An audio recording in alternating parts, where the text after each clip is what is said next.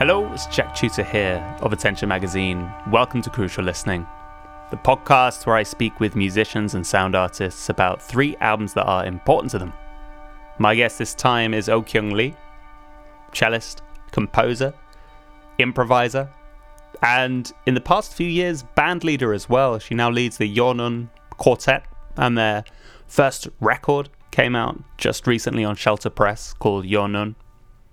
And it's a wonderful record. It's beautifully recorded to capture the interaction between these four instruments piano, cello, bass, and harp. It's a really lovely cluster of instruments to have in conversation with each other, and they all justify their space within the music so beautifully. There are moments of improvisation, and then often they're reined in and switch very suddenly to some incredibly refined impeccably balanced moments of composition that sound like objects placed on fine points so that they balance and sway side to side. I've been having a great time with it. And I also had a great time chatting to Okkyung as well. This conversation took us to some really interesting places and some wonderful anecdotes. It was a really cool crop of records as well, none of which I'd heard before. So if you want to check out Okkyung's music, be sure to go to shelter-press.org where Yeo-Neun is available to pick up, also at the Shelter Press Bandcamp at shelterpress.bandcamp.com. And head over to attentionmagazine.co.uk forward slash crucial listening, where I will have all the links to Okkyung's music, socials, and more information on her picks as well. Cool. I think that's it. Okkyung Lee on Crucial Listening.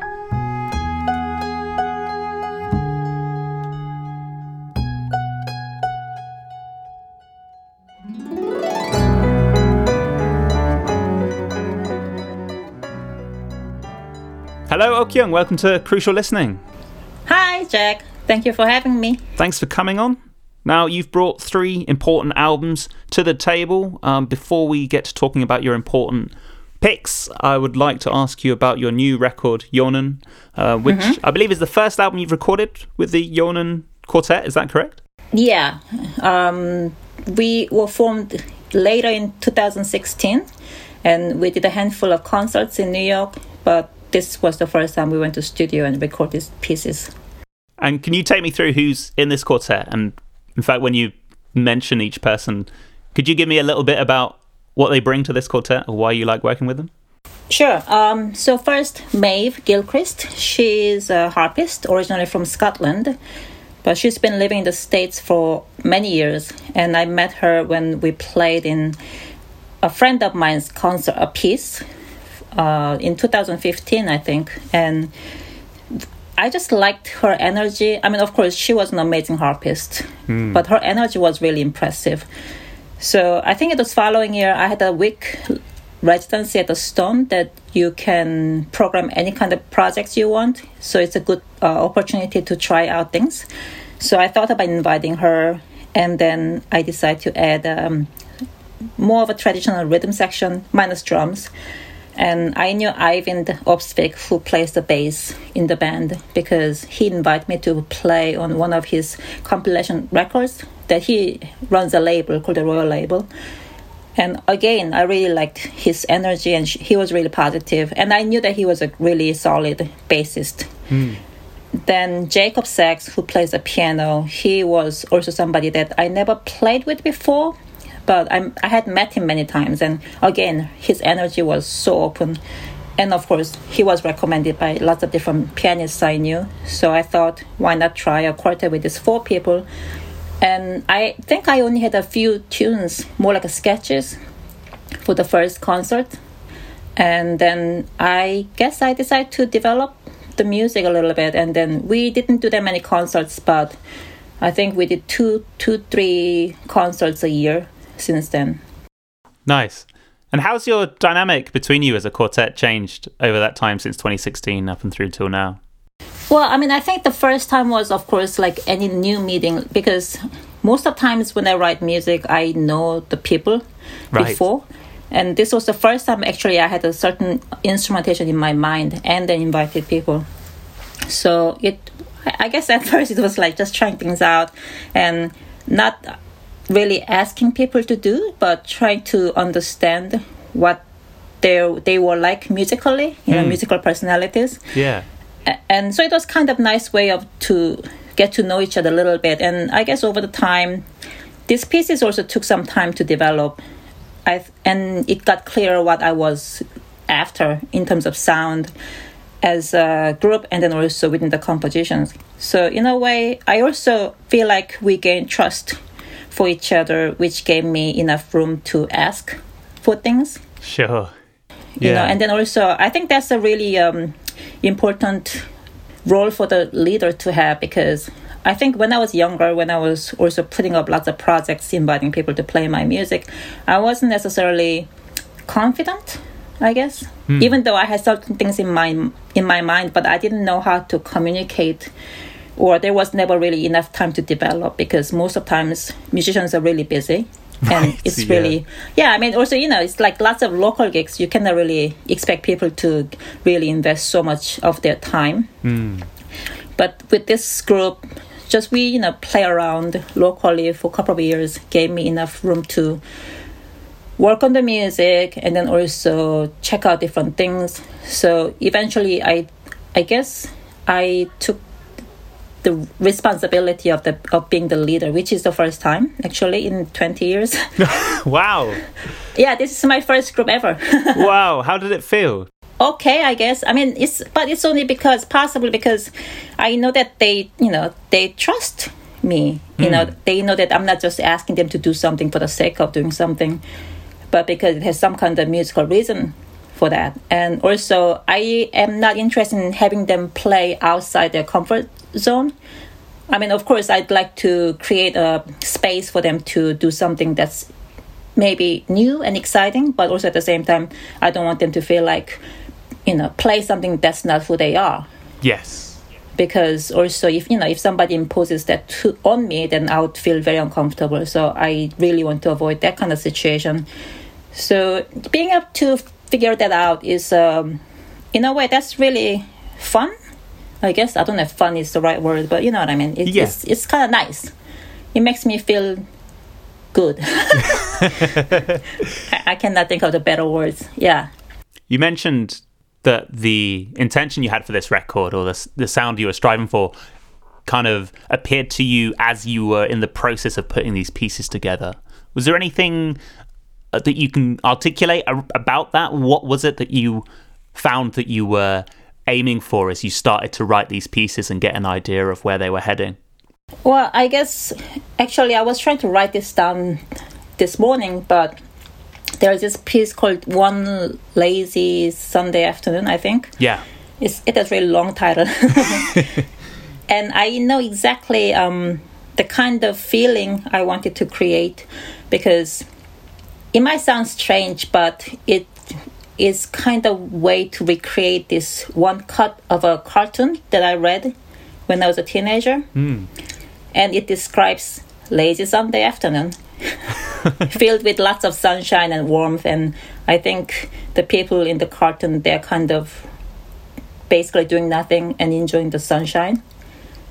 and I, I vaguely remember, I mean, I don't rem- remember which cartoon it was, but I remember the feeling of it because I think it was like two page cut and it was basically very empty with a few words and very minimal descript like drawing of sun sunshine I think hmm. but I somehow felt the warmth of the sunlight when I was looking at the picture That's really interesting. That's very idle for a cartoon, right? I mean, usually, I don't know, I've not heard of a cartoon that's doing that little.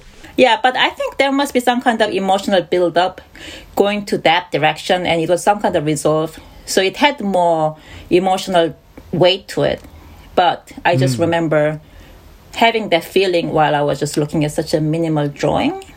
Yeah. So I guess that's the kind of thing I wanted to portray in these tunes. And I remember when I was um, rehearsing this tune with the band, I said, think of this really lazy, idle Sunday, Saturday, Sunday, Saturday, it doesn't matter.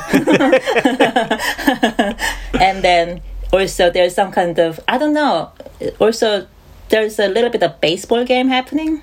Yeah, as in like in your mind or in the cartoon or in the mind because like somehow also lazy Saturday weekend it's also it can be also like watching a game on a TV when I was a kid. Nothing really happens, and I don't know. It's just some kind of weird mixture of laziness, but also, in a sense, no guilt. Right, right. Yeah. So I think that's what it was, and and the last piece, then there. Uh huh. That's influenced by um, tons of hymns I was singing as a kid because even though um, my mom is a Buddhist, she sent me um, sent me to um, um, Catholic elementary school and the missionary school for my middle school and high school. So I ended up singing lots of hymns as a kid. Right.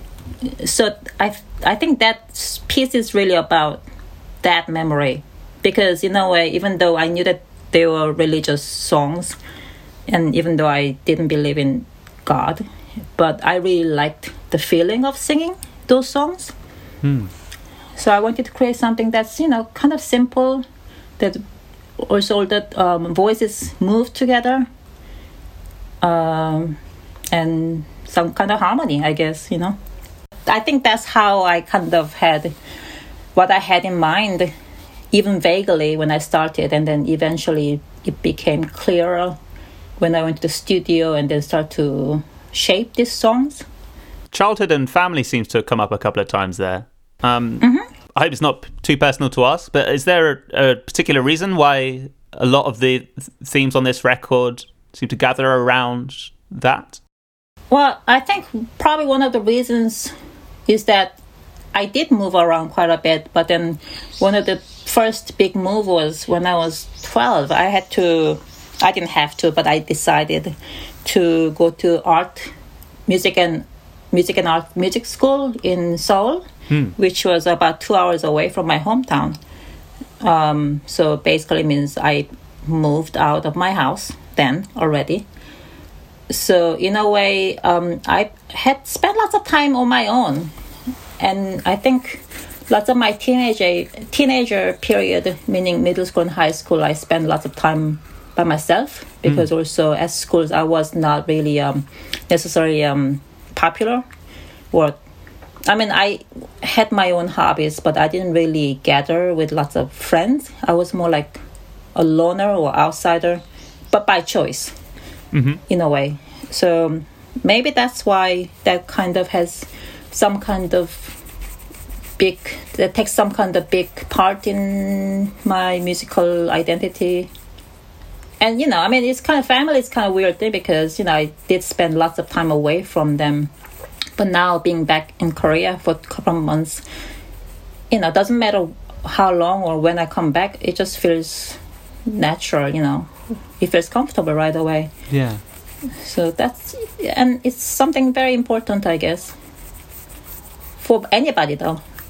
Yeah, absolutely. Um, and you, you talked about the fact that these pieces started to come into shape as well as you went into the studio. Um, what are your memories of recording this record? How was that experience? Well, I think I definitely had the luxury of being able to spend enough time in the studio. Um, Uh huh. because before when I recorded my pieces, I mean, even though I was very lucky to have two studio albums that's out on Tzadik Records, but I didn't really have that much resources to pay the musicians properly Mm-hmm. and have enough time in the studio to properly record and mix. But this time I decided to kind of really invest in it Mm. because I could, because I had been lucky and got some grant. So I felt like I really wanted to um, put enough time and treat the musicians properly. So we actually record them on two separate sessions.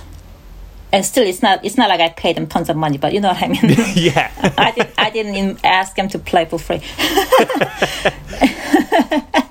I mean, which is a kind of dilemma because I, I feel like, I mean, I don't want to sidetrack too much, but I think musicians, we are so used to doing things, um, not for free, but also lots of times kind of not necessarily as a favor, but because we want to record and play, lots of times we kind of forget that these hours are also labor. Absolutely, yeah. So I wanted to make sure that you know, I if I could, I give them enough to justify them coming in and putting in hours. Yeah. I mean, I think they would have done it even even if I didn't. But you know what I mean. But I just wanted to do it right. And the same thing with um, recording, and also I spent lots of hours mixing, and also yeah, trying to shape them. And some of them also, you you might not hear it so clearly, but I think the last piece on the first track, um, first side, side A, is called um, Eternally, track number five.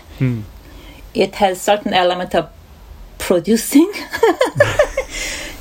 because I wanted, because, you know, lots of times I'm not technically really um, equipped to even describe what I wanted. But Right. Jeff, who recorded, he kind of knew what I wanted. So I said, I want this piece to sound like almost like a white out.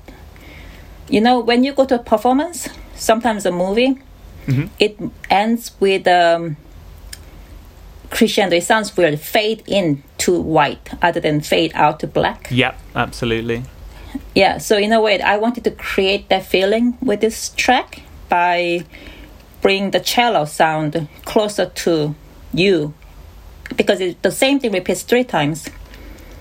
So I wanted the uh, I wanted to create the illusion of cello sound kind of stepping closer to you by the end of it throughout the piece. So cool. But I wanted to yeah, so I wanted to create this kind of actual distance even by placing them, mixing them in a way. So that's the kind of thing I you know I really could try out because I had enough time, and also I had enough time not only in the studio but also between the recording sessions and you know also had Jeff who could actually translate what I wanted technically. And uh, w- one other question I wanted to ask on the new record is about the artwork, which I keep coming back to time and time again. I think it's a really kind of lovely image, given how simple it is. It's from Ron Jude's Other Nature series. Yes, Does that understand? yes. Is that right? Um, Yes. how did you discover this artwork, and what was it about the image that you thought made it apt for this record? Well, I have to give credit, full credit to uh, Bartolome and Felicia at Shelter Press because they have a very specific uh, approach to their artwork. So you know, I knew that they wanted to have a um, image, and we said, okay, let's try to have some kind of either nature image, or yeah, more like a nature image, or some um, not abstract images and we it was mostly um, Bartolome kept drawing me some ideas, and I think I had to I said no to actually quite a few images that he suggested from other photographers, and when he sent suggested him, I just went to um, his website, and I think this was the second image on that specific page, and it just came to me. I felt like this is the right image, and um, I love the color of it. And as somebody pointed out, it is a closed window, but I like the fact that it means it's closed, but because the um, title of the album means that you're opening it. Yeah. Huh. So as a listener, you could open it. Oh, nice. So, yeah, yeah. So I'm really grateful that somehow this image felt really perfect um, in terms of stillness and also the color because I think the image doesn't really give away what time of the day it is in a way.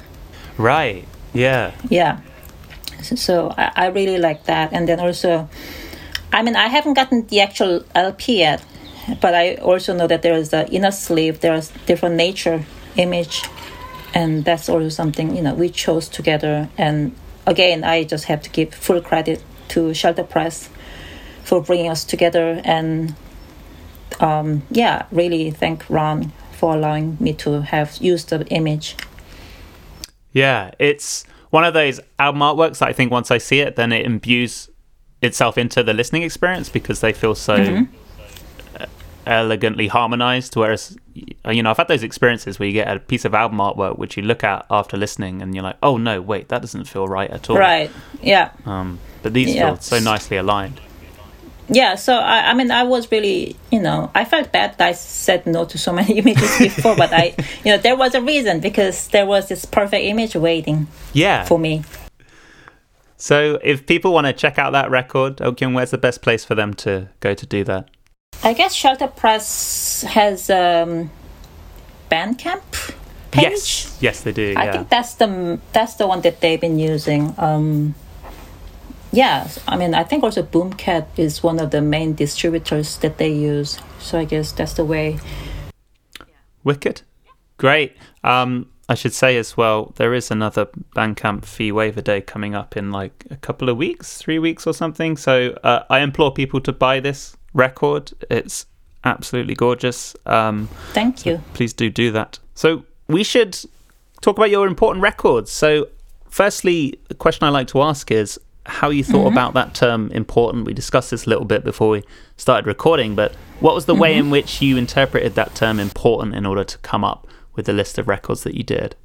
Right. So I chose these three records because, in a way, they kind of marked um, important moment shift in my life, and that all that all related to um, music in general. I guess not just only as you know me as a person, but also kind of increasing awareness of me being a musician Hmm. or some sometimes will remind me of what it is to be a musician or i don't know i mean we can talk about three separate ones and then explain more in details but Yeah. i think i think those these three are definitely important in terms of really really like marking those moments that i kind of realized something that i didn't know so and then again I mean, these three re- records, I think they were really great, but ne- not necessarily because I think these three records are masterpieces, but because they mean something personal to me. And I- I mean, really, I sometimes I feel little, um, I feel a little lame about it. but I really cannot do anything anything that's not personal. But when I come up with list or even you know favorite things to choose from, it is solely based on my personal taste and personal experience, not because of their um, just pure quality as uh, music. I mean, again, I'm not dissing the street records, but you know what I mean. yeah, I know exactly what you mean. Uh, well, let's get stuck in. Uh, I'll let you pick Yeah. whichever record you want to talk about first. If you give me the name of it and then a little bit about why it's important to you as well. Yeah, so I guess they. I also chose them uh, in chronological order, and the first one is this Korean pop album that came out in nineties, eighties. No, what year was this? 18 is it I think it was 89 let me just double check I seem to remember it was 89 when I checked it out yeah 89 it was 89 got it Eighty nine. Great. we got there How important this is. um, again, I'm I'm not really good at memorizing anything other than uh, what am I good at memorizing? I don't know. Um, well, this is um, solo debut album by this Korean artist Kim Hyun Chul. Clearly, Kim is his family name, but in Korea, uh, family name comes- first. Anyway, so as I said, I left home when I was 12, so I was living by myself. Um, I was just, I was sharing an apartment with other students, and I think around then having a Walkman was a big deal. and I remember I was buying lots of tapes, and I was listening to lots of pop music and also Korean pop music. But when this one came out, it was striking because Kim Hyun Chul was 21 years old when he released his solo album right debut album, and he said he wrote the music and wrote the lyrics and he produced it. And I didn't really know that was possible in a way that one person could be possible. And also, I think he played lots of instruments in the record, which seemed incredible when I was a kid because I was mostly, you know, cello student mm. um, learning Western classical repertoire. And so having somebody, you know, to create a full album by, you know, songs that written completely by him just was mind blowing. On top of that, the music was very refreshing back then because it, I think he used lots of jazz harmonies back then. Mm. I think he was kind of interested in that kind of music, and also um, he's still active, but you know he's he was never really a um, so-called good singer. Yeah. Meaning he wasn't really virtuosic. In a way, he, his voice was really raw, and there are lots of flaws. It was not perfect, hmm. but also still these songs were able to make me really feel something. So to me, that was kind of revolutionary. That you know you could do that. One person can actually do that. So I, I to me that was kind of shocking. So you mentioned you you're buying a lot of tapes at this time. How how Yeah. did this tape come into your life in particular? Do you remember what drew you to it or why you bought it? Oh yeah, because I was also listening to lots of radios at night Ah, as a kid. Yeah, so I think there were like maybe two programs that I was listening to almost on daily basis, and I think that's how I learned lots of music, Korean pop songs, and also you know some so-called jazz. I mean, I really got a lot by listening to the radio programs when I was a teenager, and in a way, it was a kind of escape route because my um, study as a cello student was quite restricted and i had uh, i didn't have a great relationship with my cello teacher which really didn't uh, work with me. And i really didn't want to play the cello anymore even. And um, so it was kind of nice way to escape from the reality by listening to pop songs. And also you know like because i was doing classical music there was some kind of a social um, status thing about classical music being so like you know high art for example. Yeah.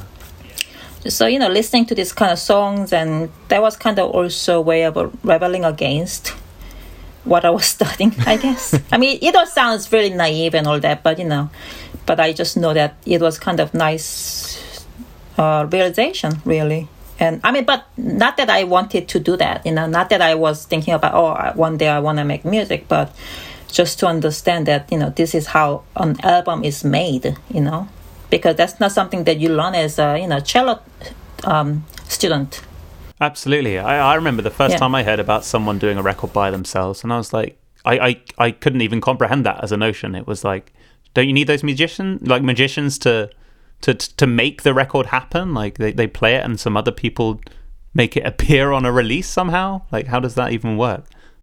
Yeah, yeah, and then also in terms of you know the you know what kind of instruments and because back then I didn't even realize that you could actually play what's n- what was not on the page. Right. You know? Right. So I felt like does that mean every single note that they were they played on this record was notated? Wow. I mean it's really simple. It's really naive, but you know. When you're coming from strict classical music background, these are the kind of things that you kind of don't even think that is possible. So Hmm. That's why I chose him. I chose this album. I still like the music. Yeah, I, I enjoyed listening to this record. I thought it was great. Oh, that's good. Yeah. Okay, that's good. and you mentioned as well you were listening to it on your Walkman. I mean, the Walkman is great for you know if you're having these escapist experiences and getting out of your current context of music. The Walkman is awesome. Um, for, yeah, for that totally. kind of you just totally cut off. Yeah. Um, And they makes you feel cool. yeah, exactly. Yeah. Um, and what, what when you think back to listening to this record on your Walkman, like where are you? Uh, what are you doing? Are there any particular memories that come to mind? Oh yeah, because uh, my I think I think this one this one came out when I was a senior in middle school, and my school was located in, in this fancy area that I had to walk about ten to fifteen minutes to catch a bus. And in order to catch a bus, I also had to walk through um, quite a populated area, so that was always busy and crowded. So I just remember walking, and you know, there'll be lots of people walking by sometimes. Uh, lots of cars, lots of traffic, but then you know, with the Walkman, playing really loud, and waiting for your bus, and then also bus is crowded, and you're getting pushed around by lots of people, but you know, it doesn't matter. Yeah, you're in a bubble, Because- aren't you? Yeah so that just felt great. And you know lots of times also i just like maybe take a long walk you know maybe walk extra station. Hmm. So i can just walk and also maybe just sit somewhere and then watch people go by while listening. So you know like all this like teenager romantic stuff. So yeah. Long time ago, long time ago. well, it's, it's interesting you say that because I mean, I struggled. I mean, maybe it's because this record, and, and I, I don't know, perhaps a predominant amount of his output came out pre-internet, but I struggled to find a lot of information on him as an artist. Um, mm-hmm. Did he make much music after this? Like, did he get famous? What's oh yeah, deal? you know what he's doing right now? what? I mean, I don't know if you know, but there's this uh, Korean TV program called Mask Singer, and I know that they started to do their own version in America and like in the UK. Yeah, we've year. got it as well. Yeah, so he is on the panel of that, that program in Korea. Yeah, he's popular. I mean, he's not superstar, but he's really well known. And I think he's still making music. Yeah, so it's kind of funny to watch these people on TV and knowing that, you know, what I used to feel when I listened to their music. I mean, now I don't know. I mean, I really haven't heard his music since his second album. Hmm. So I really don't really know what's been happening musically, but you know, he seems to be active, but also he is more in mainstream. When this one came out, his music was not completely mainstream. He, you know, it was somewhere in between, more on the radio, you know. Yeah, his songs are too long, aren't they? Really, to go like a lot of them are like five and a half minutes. Mm-hmm. Mm-hmm. And also, you know, I don't, I, I don't think he was one of those people with lots of charisma on the stage. right. I don't. I'm dissing him completely now, but, but he's around. uh, and do you st- so you mentioned that you listened to a lot of pop back then. Do you st- is pop music still a, a part of your life? Do you still listen to pop music? No, it wasn't part of my life for many, many, many years until last year when I got into BTS. All right. I okay. know. Oh wow. I know, right? And then some of my some of my friends think I'm joking, but I'm not. And I kind of got into certain arguments on my Facebook because some people thought it was all bullshit. But you know, I'm I'm serious. yeah, yeah. I mean, I don't know. Last last year I was not that it was my intention to check out BTS, but it was kind of impossible to avoid. right, because they are everywhere. So I was skeptical, but I thought, okay, maybe I'll just check out one piece, one tune to see what they're all about because I was never interested in K-pop, for example, and also all these, you know, crazy dances and all the, all, all these crazy routines and disciplines to be a K-pop star. So I was really skeptical, but the first one I saw because their videos are on, on YouTube was this one called Boy with Luv, I think. Mm. But what happened was this is really crazy just so you know that one of my absolute favorite movies of all time is Singing in the Rain. Uh huh. I know it's a big surprise too. And Gene Kelly was my hero for many many years. So, the the music video pays homage to um, Singing in the Rain. So I mean, so when I saw that, I was like, "This is weird." I mean, song was the song was fine. I mean, it was very in you know, bubblegum like, cute, sweet, lots of pink but then there was this homage to Sing the Rain, and this is also the scene from that's more like a fantasy scene in the middle of Singing the Rain. It's like two thirds into it, so I was kind of freaked out because yeah. I I could not I did not expect. Then I thought, okay, I'm gonna check out one more just to see what is about. The second one was called Idol, and what happened was you can i mean you know it's really funny when i think about it. Now i'm speaking it's really ridiculous. But what happened was they used korean traditional music in the best way possible.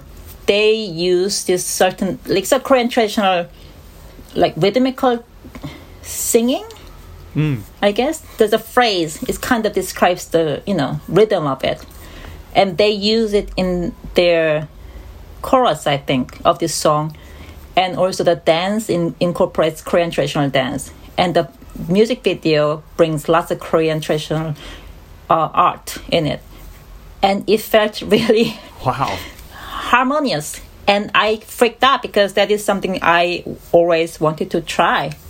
You know, I mean, there was this one um, project I did in um, a few years ago that I brought in two Korean traditional musicians with uh, improvisers mm. and electronics.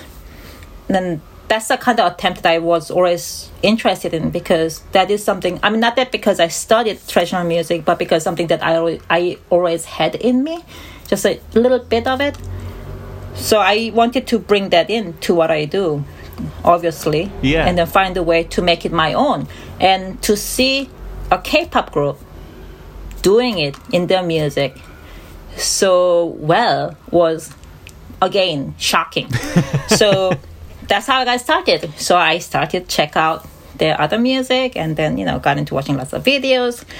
And on top of that, again, I'm gonna sound really naive, but I mean, what can I say? I'm a naive person, but I think I kind of got sick of this um, individualism in lots of culture these days. In a way, so somehow I felt like they were kind of talking about togetherness, Right. you know? Yeah. Not necessarily like let's do something together, but just like being aware of being aware of being together, you know what I mean? Yeah. For sure. So, yeah, so in a way that really appealed to me because that's something I kind of missed a lot. Not that I'm lacking that in my life per se, but I feel like, I mean, we all belong to a certain kind of community, but in a way, it's kind of more spread than ever before. Hmm. You know, because, I mean, of course, I've been based in New York for a long time, and there was this sense of strong sense of community when I moved there. But these days, it's kind of spread further and further away because the city became so hard Right. to survive in. And also, I started to collaborate with lots of my friends all over the world, basically. And even though I stay in touch with them, but you know, it's like it's, this is not something we kind of address that often. You know, hmm. being in something together. So I think that's why I kind of got into BTS, and I mean I do like their music genuinely, even though some of my friends think they think I'm just being funny, I'm being sarcastic, but I am not. I'm really serious. So Wow. I mean, you've sold me on it. I, I've not checked out BTS before, but um, I don't know. my confession time.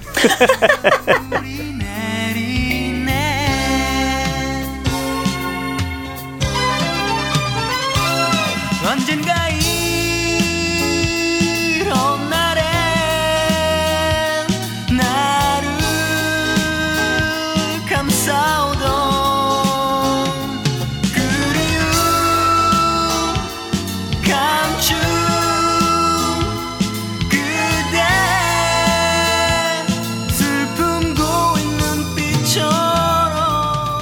we should move on to your second record, Okkyung. If Yeah. you uh, give me the name of it and then a little bit about why it's important to you as well.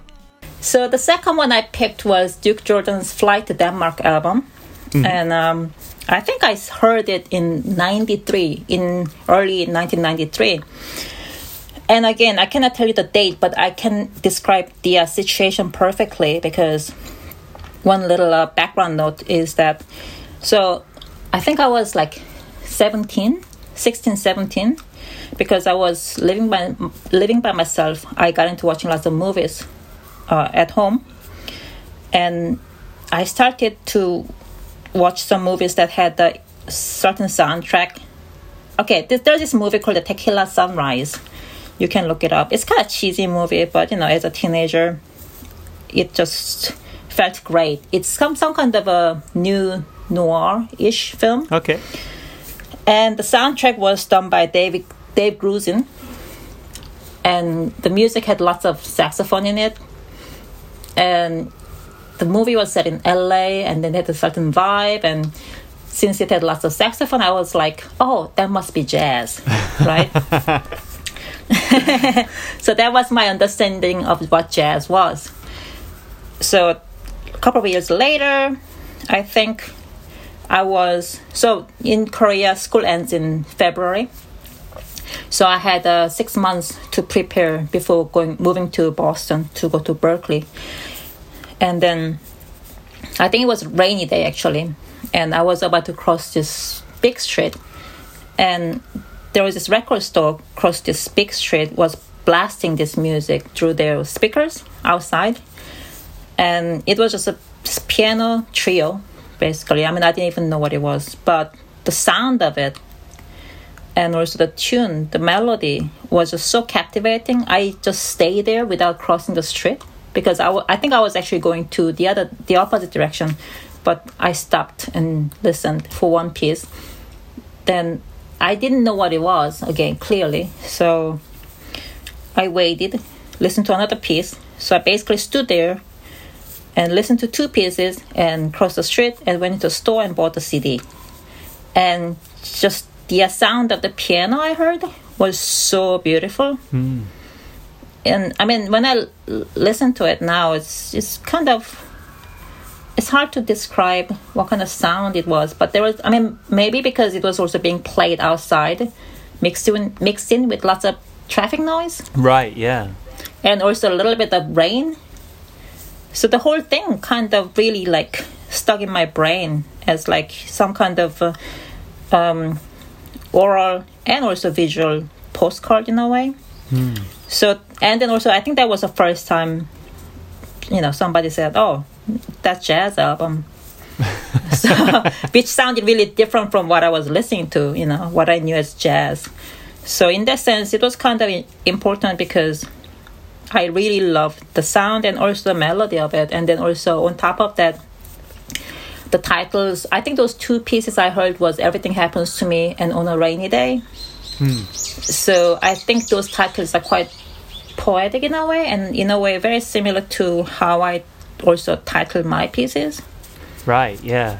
Yeah, so I think there's a certain connection to it. So yeah, so in that sense, that really marked me of getting into different world of music, and it was yeah, so it was quite a memorable record in that sense. So, again, uh, you bought that record from the record store. What are your experiences or memories of experiences listening to this record after you purchased it? I think I was just listening to it over and over and over, and and you know, and I mean, not that I un- understood, but I mean, or, I just loved how it sounded, how it, the piano sounded. I think there was some kind of roughness in it somehow. You know, it's not crystal clear, and there's a little bit of um, analog feel to it. Yeah. I think, and also that was something very different. I mean, you know, when you're lis- when you're a kid listening to Dave Grusin all the time, this sounds very different. But have to say, when I actually went to Berklee to study music, Uh huh. thinking that I was gonna study jazz, I um, I mean, I really quickly realized that I did not know anything because I I didn't know who Miles Davis was. Right. Yeah. Oh, yeah. You mentioned. Yeah. Yeah, I mean, it's really embarrassing, but you know, I think I just I was kind of good at just not saying anything. You know, if somebody brings up some names in my classes, I just like write them down and then went to Tower Records two blocks away and then got tons of CDs and listened to them and tried to convince myself to like it because it must be good if somebody mentioned the. I mean, you know, that's how kind of like forced myself, you know, understand. And it took some time for me to really understand um, jazz or even jazz harmony. Hmm. So in a way, I had to really train my ears, but then also I had to find the real connection to the music because otherwise it, it also becomes also shallow and superficial. Hmm. So That's so. That's Yeah. so interesting hearing you talk about writing those records down and then going out and buying them because you know I, I, I relate to those experiences of really wanting to like something and and just not having my core agree with me that this is music that I want to hear. So I'd I'd love to know like give me the names of two records like one that you bought and were like oh Christ this is not for me I really want to like it but it's not for me and one that really clicked um, from those days in college. Well, I mean, it's not only a record, but actually, I have this story that I, I, I've told enough people. So, I think it was my second year at Berklee. You know, they had lots of concerts at the school because they had this big um, auditorium, and they sometimes invite well known artists, and one happened to be Ornette Coleman. Wow. So it was my second year, and you know, lots of people are buying tickets, and I think it was getting sold out. So I thought, okay, I should go and check it out because you know. Uh, so I bought a ticket, went there by myself. It was packed, sold out, and I think I was the only one who did not stand up at the end. because I just not understand or appreciate the music. I really didn't understand why. People are making such a big fuss. that was 1994 or 95 but yeah it's so like looking at it. And oh yeah and then also like you know when people said miles davis hmm. i guess you know everybody said oh yeah birth of cool. You have to listen to it. That's the you know like one of the biggest most important records. So i went and listened to it. And my first first. I think we even had to transcribe the solo you know the famous one. Oh wow. and then I was doing it, and all I could think was like, he doesn't even play in tune, you know. so yeah, Miles Davis and I we didn't click for a while, but then later I got into it, and uh, I guess Duke Ellington was somebody that I was kind of taken by from the beginning because you know big band also had certain certain amount of romanticism involved Right. and also you know and then also how the orchestration and the harmony and the sound quality so yeah i think and monk and mingus so more of that but again i never got into jazz like some of my friends do that you can memorize all these titles and you know who played on which record and but yeah yeah, no, same. I lose track too quickly. Um, you you mentioned actually your email to me that you have a complicated relationship with the term jazz. Could you tell me a bit more Yeah. about that? Yeah, because I mean, I mean, it's because of also you know a certain amount of respect for you know jazz or people who play jazz, because jazz is just like any tradition that you do have to spend lots of time into it, hmm. running the artistry and then work hard. And I don't really play jazz. I mean, I happen to work with lots of people coming from that background and still play jazz Yeah. but also in a way i don't feel like i'm really firmly rooted in that tradition i mean of course i'm aware of certain things and especially the harmony i'm kind of really drawn to certain sounds of it but i don't necessarily feel like i have enough of that in me to qualify my, myself as a jazz musician and same thing with the free jazz because i play with lots of musicians in that tradition, but I did not really spend enough time really understanding the music. So, you know, so if I call myself jazz or free jazz, I mean, I feel like that's such a shallow way of describing what I do, you know? Yeah, sure. And also, yeah, I think also jazz became so, such a wide term. Nobody really knows what that means anymore. No. Uh, if maybe it's the problem where you get people who are definitely rooted in their history in jazz, say like Coleman and Coltrane, branching so far outward to the point where they were even barely playing jazz by you know the latter Right. stages of Coltrane, and suddenly anyone who's playing with that breadth and freedom is lumped in, right? Because the original players had their origins in playing jazz music. It's difficult. Yeah, and then also in terms of, I mean, I think you know, music, there's certain lineage. Also, I mean, even in improvisation, I think it's you know there's certain lineage. I mean, I guess one of the main problems I encounter with uh, lots of younger people, especially you know going to conservatory, is that they do not appreciate. Yeah, uh, improvisation also has certain lineage to it. Hmm.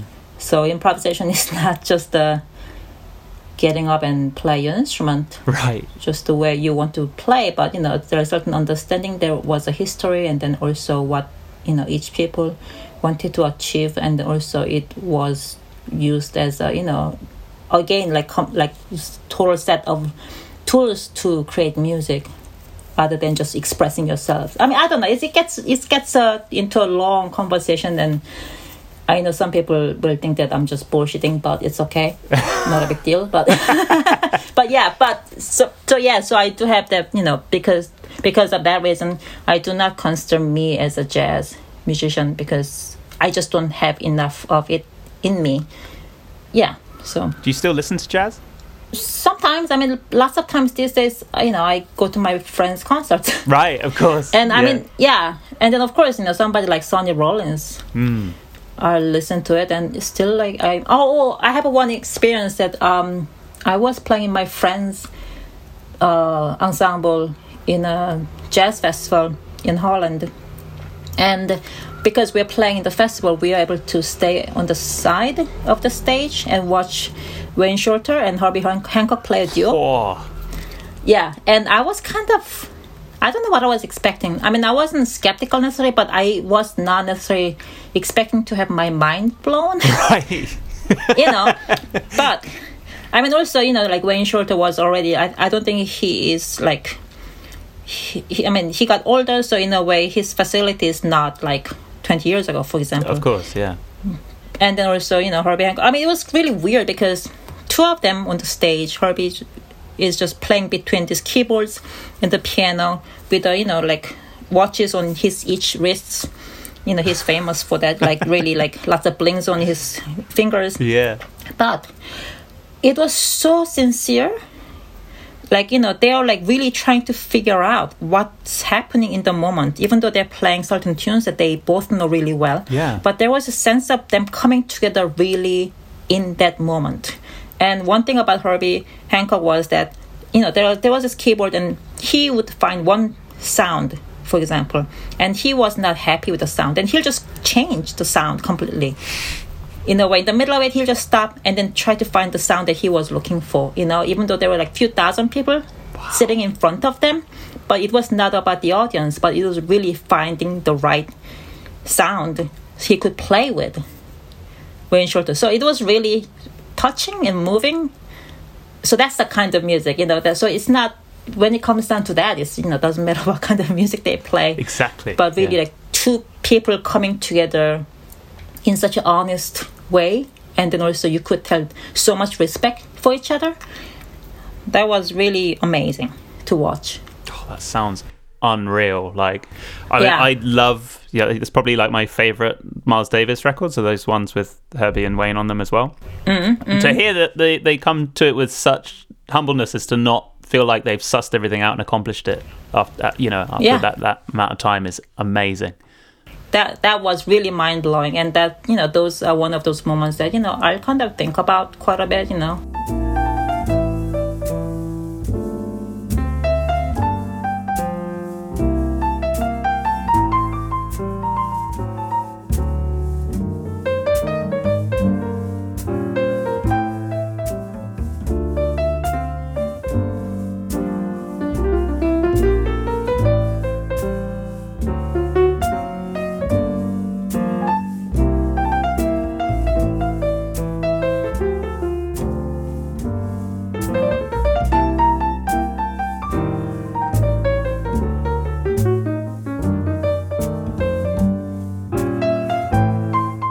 So let's go to your final record now, Okkyung. If you uh, give me the name of it and a bit about why this one's important as well.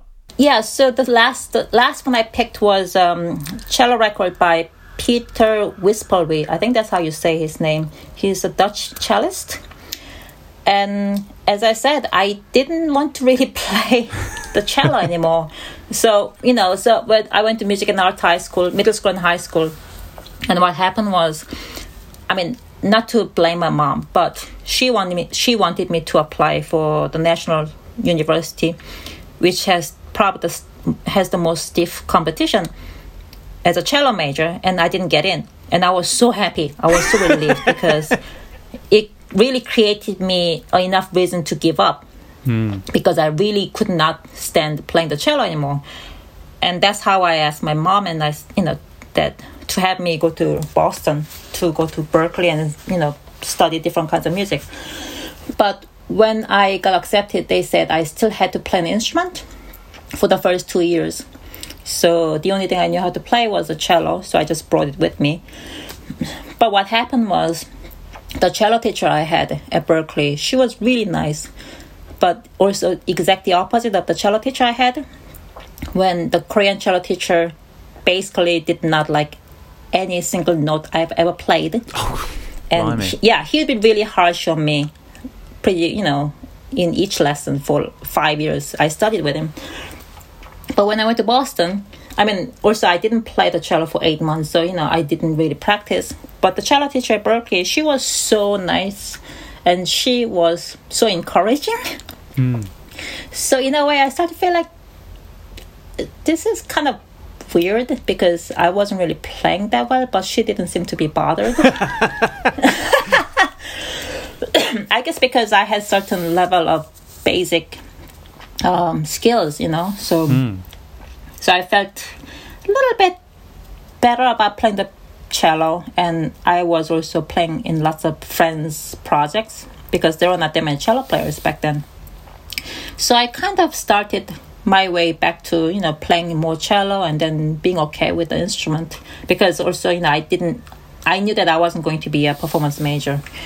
Then she suggested you know she was just asking you know which piece to play next. So again I went to Tower Records and I was browsing through and I just saw this CD with a cover of him and Ligeti and I think other composer I didn't really know about, so I just picked it up and listened to it, and I think it's really um, one of the, those moments that I heard the cello again and realized how beautiful the instrument was. Really.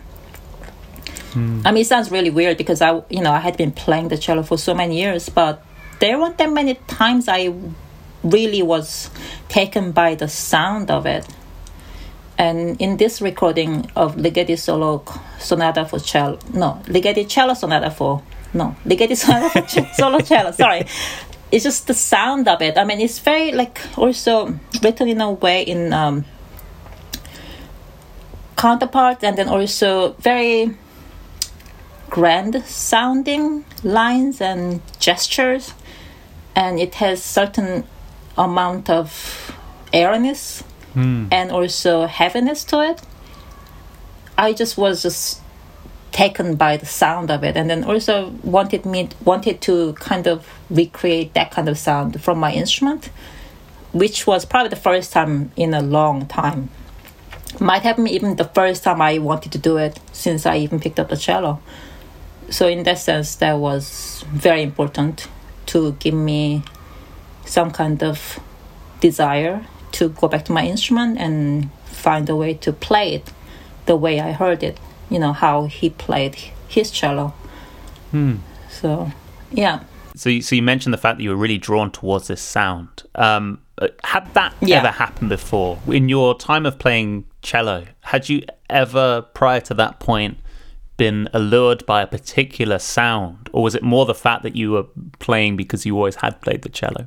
I think before that it was maybe the melodies or maybe certain lines, you know, certain actual musical ideas that I was maybe more responding to. But this was probably the first time I really heard the sound.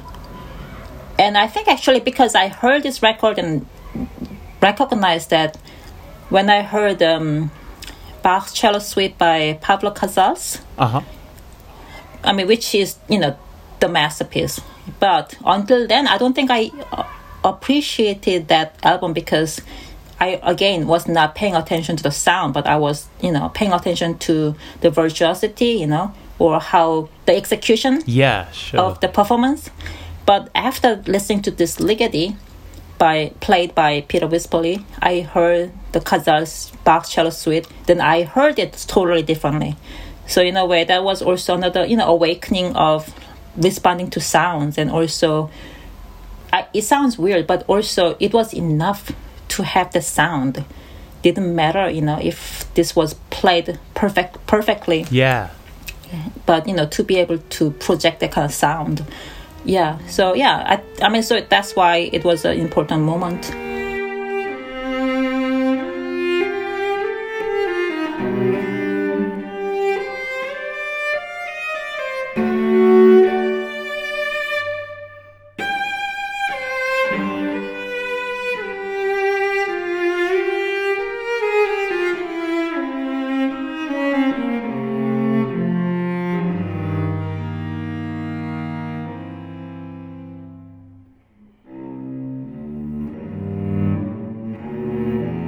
Did it impact the way that you approached playing the cello immediately, or how did you go about taking this new notion that you wanted to strive for a sound and then translating that into a, a method of playing the cello, if you did?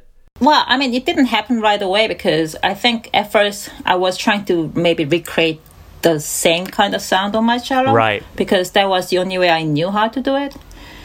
And eventually I was I wasn't necessarily I wasn't improvising. I was not improvising because back in the days at Berklee improvisation meant only improvising over chord changes Right. as in more traditional jazz sense of you know traditional jazz and then i think maybe a year later hearing this record i was just practicing maybe just you know fooling around with my cello in my practice room doing some stuff. And then i began to make up some melodies and play. And i think that's how i began improvising without realizing that's that's improvising you know? Yeah.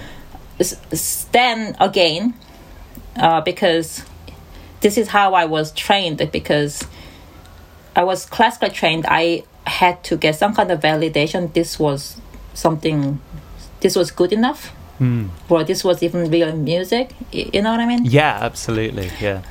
yeah just because i like to play because i liked how it sounded or how it felt didn't feel like there was enough qualification to call it as real music Right. Yeah. Absolutely. yeah so you know so it took uh, some time for me to just like play by myself and didn't play to anybody and i think okay this is another story. I have so many stories. One you know i was living very close to Berklee and so many other uh, international students at Berklee. And one day this guy i think he was danish drummer friend of mine i had he had a birthday across the street from me. And I think I got a little drunk, and it was packed with different people. And I think I said to him, I didn't bring any birthday present, but I can play a song for you. I don't know why I said it, but I think I was wasted. So I went across the street, went to my home, got my cello, and went to his place, thinking, "What the fuck am I doing?" Sorry, can I curse here? Um, then you know I was too I couldn't back up because you know I had certain pride, so I decided, okay, I'm just gonna do it. I'm I'm wasted anyway. Nobody ca- nobody cares, and so yeah, I played a little thing. I guess I improvised, and was expecting people to really you know not care for it, and people seem to be okay with it. So that was the first time I played this kind of uh, music to other people and that kind of gave me a little bit of a uh, confidence thinking oh maybe this is not too terrible. Wow. yeah so little by little and then so that's how i got into improvisation. And in terms of like looking for different sounds i think that started at nec because i was encouraged to really find different ways to approach the instrument you know? And then you know i was allowed to do to go anywhere really. So in that sense i think i was i was beginning to pay more, more attention to sounds. And yeah so it's you know all gradual little by little and then also playing with different people in new york and other places and understand music through sounds and yeah so it took some time to get here well, I, you know, I think it's amazing that your one of your big breakthrough experiences of playing improvised music was being wasted at someone's birthday party and doing an Im- impromptu song. That's incredible. Um, yeah i mean i think lots of classical musicians you know I, it, it, is- it is hard to break away from that kind of tradition you know absolutely, yeah. and many people have asked me you know how i made that break and yeah it, it was as stupid as that but also to understand it's not a big deal you know it's just playing the cello Right. Yeah. What do you think that does that become difficult for people? Do you think who have a classical tradition? I think you alluded to it there, but the fact that there needs to be some sense of theoretical legitimacy to what you're doing, and is that maybe harder to pin down if you're doing improvised music and just playing the cello? Maybe that does that. Do you, do you think that's the inhibiting factor there? Yeah, but also the thing is, I guess there are two reasons for that. That it is true that you know you're always always always kind of expected to fit into certain expectation. Yeah. You know what it should sound like, or you know how you're supposed to play, how you know how you're supposed to interpret certain things, or you know what music's supposed to mean. You know, like it can be as deep as like is music about emotion. You know, you know, it, it can be that kind of way of approaching music. Hmm. But then also, I mean, one thing about the improvisation that is mo- most attractive, and also the most elusive is that because improvisation is all about you making the choices and you making the decisions and that you kind of figure out how to do where to go next. Mm. You know what i mean? Yeah. you're constantly required to pay attention to what's going on and you decide Yes. or you find a way to connect with the music or you find a way to connect with other people you're playing with. But you know it's constantly on you. Mm. So i think it can be overwhelming because also again it kind of goes back to what i said earlier. It's like it takes time you know? It takes lots of experience for you to come up with certain not rules but you know certain things that what is that you want to do when you're improvising? What matters to you most you know? What is the mu- most musical um, most important musical decision making and you know gestures and that kind of stuff. And it has yeah so it it, it puts quite a lot on you Yeah. as an individual so And- and- i don't know i feel like i'm babbling no, I mean this this this makes absolute sense to me, uh, and also I think Okay, speaks good. to the pressure that I felt as well whenever I've been in an improvised context. I think you do, f- I, you know, I certainly I feel that that weight of of expectation Mm-hmm. of holding all the agency in my hands. Um, yeah I mean, with that in mind, what is it that you do if you do have anything in order to prime your mental state before you go into an improvisation? I mean, do you have any uh, rituals or any kind of behaviors or, or anything that you do in order to kind of optimize your ability to operate in that improvised context? Well, well, these days I don't drink. no, that was just a joke. Um, well, I think lots of times I really try not to have any expectation. You know, especially when you're playing with somebody you played bef- with before. You know, mm-hmm. and really try to find the way to be in the moment. Mm-hmm. It sounds really corny, but it is really true. You know, sometimes um, you're kind of relying on your memory of what had happened before, you know? Mm. So, you know, like it's not easy to get away from it. I mean, of course, you know, you can use that as a base, kind of, you know, having some kind of understanding of the other person you're playing with, but also, you know, willing to take chances to go to different directions or, um, I don't know. I mean, lots of times it's really like finding. To me, one of the most important thing is like finding some kind of pulse in the music. Not necessarily tempo or rhythm, but it's kind of you know what is the pulse that you are feeling together. Mm. To me, I think that's quite essential to be able to sense that. And you know, this pulse is you know always flowing, always changing. You know, it's something that's alive and and it's something that you could follow and something you can shape you know and also paying attention to not only what the other person is doing but also what you are doing you know because sometimes you because you know like playing any instrument and playing any kind of music is up it also depends on lots of muscle memory. Mm-hmm. So there are certain things that you kind of go back to quite often because somehow it feels more comfortable or something. And then so whenever i make those kind of choices i kind of try to reevaluate whether it was the right thing to do you know what it, whether it made sense and that's why i did it or because something that just happened to me Right. came to me naturally so it's Yeah. like the constantly trying to decide you know so I guess those are the things I, you know, try to keep in mind while I'm playing. And in terms of ritual, I try to warm up better. but I mean, yeah, I don't really have any rituals. Um, most of times, you know, I don't talk. We don't talk about what to play. Um, maybe sometimes we'll talk about how long we're gonna play. And uh, also, I kind of talk about this whenever I do workshop, but also understanding I mean, even though the improvisation is like kind of um, democratic way of making music. You know, Yes. um, there's like there isn't a soloist playing on top of rhythm section, for example, but it could happen, right? But I also talk about like being able to be in different layers. You know, sometimes you can be the foreground, you can be the middle ground, you can be in the background, but you can find the different roles in the moment as long as it really um, serves the music that's happening. You know Yeah.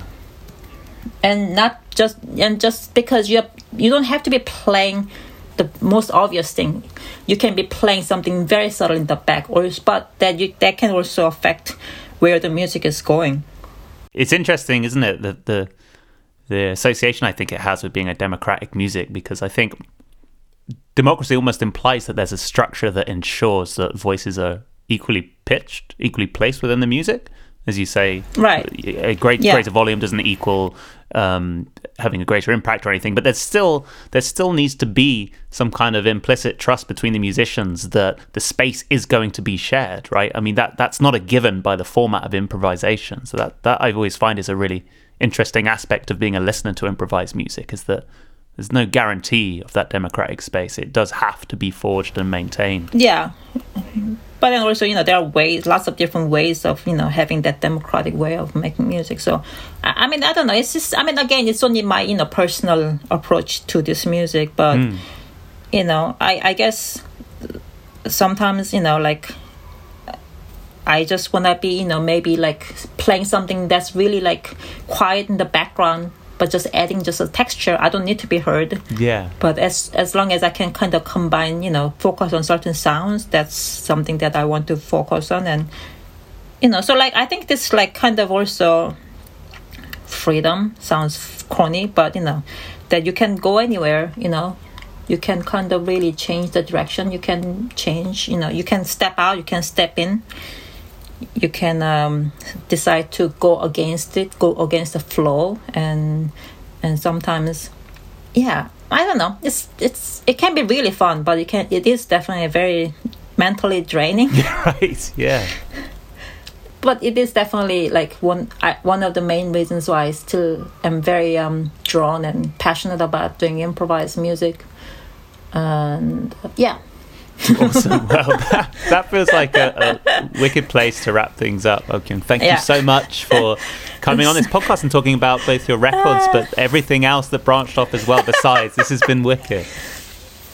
oh, thank you. I'm sorry. I feel like I've, I've been babbling, but you know, this is how I. This is what I'm like. Hey, so- and this is what this podcast is for. You know, I made this Good. show for the babbles, so thank you for bringing your A game. Um, so, uh, if people want to check out your music online, is there a best place for them to go in order to do that? Yeah, I guess so. I mean, I think that's how I usually, how people usually access the music these days. I mean, including myself. And uh, I mean, also, I'm not so sure if Shelter Press is shipping out the records yet because I think it's kind of difficult at the moment. Of course, yeah. Yeah, but um, so unfortunately, you know, many people will have to be satisfied with downloads. But hopefully, I can get the record too. Yes, fingers crossed. Yeah. Well, excellent. Thank you once again. And to everyone listening, I'll see you next time. Goodbye. Thank you. Bye.